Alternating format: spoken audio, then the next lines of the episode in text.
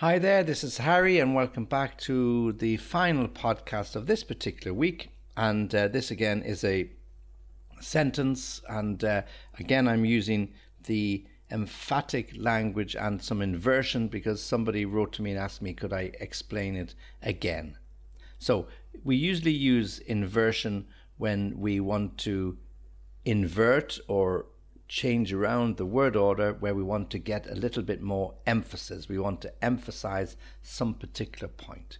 It's not normally the way that we would speak to each other because it's a little bit formal and theatrical in some ways, but it's often what you'll see in some drama book or some magazine or something where the writer or author wants to get your particular, the reader's particular attention. So we use this emphatic or inverted uh, expression. Okay, and there are many, many different uh, expressions that we can get to cause this effect, and this is an example of one of them. So let me give you the, the reading of this sentence. First reading. Little did I imagine that I would ever meet someone so famous as he was. Second reading. Little did I imagine that I would ever meet someone so famous as he was.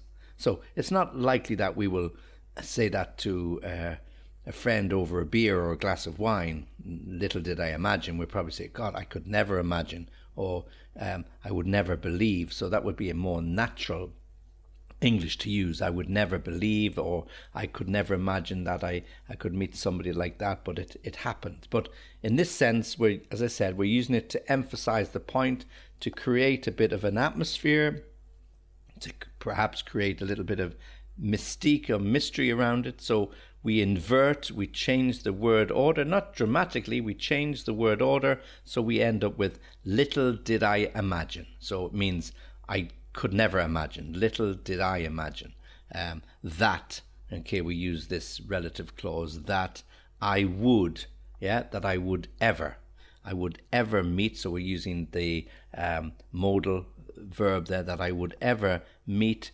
someone. It doesn't, we're not uh, being specific here who that someone is, but to meet someone so famous, yeah, so famous. So this this person is really famous. So we're using another word here for emphasis, so, so famous as he was. So we have the emphasis at the beginning, little did I imagine, and then we further on in the sentence, we have another Em- emphatic word, so, so famous. Yeah, so he wasn't just famous, he was so famous. Perhaps not to everybody, but to this particular person, he was so famous. It could have been his favorite footballer, his favorite film star, uh, some uh, very, very well-known celebrity or politician, whoever. It doesn't matter, but to the individual who is writing this, then it is important to them. So little did I imagine that I would ever meet someone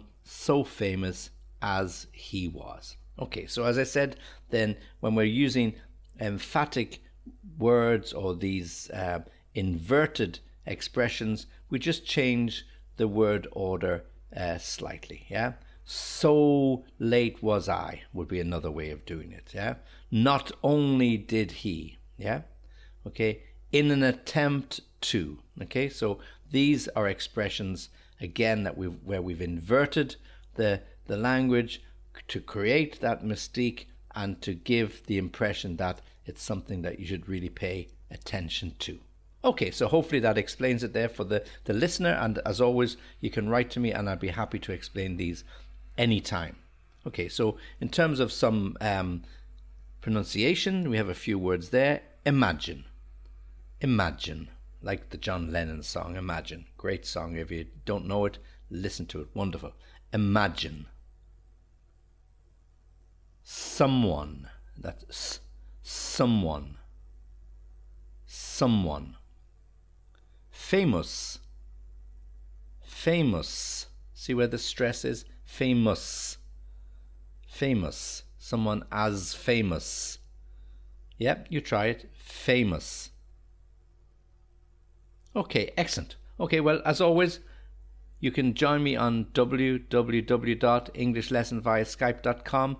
Um, always happy to get your queries, always happy to answer your questions where I can help. And when you get onto that website, look out for the link to the Easy Peasy Club. It's really good. We've got lots of people there. We get the uh, recorded lessons, pre-recorded lessons with me on a weekly basis, lots and lots of other information, really good value. Now you can pay on a monthly basis or on an annual basis. It's really up to you. Okay, so uh, thanks for listening again. Join me again soon. Take care.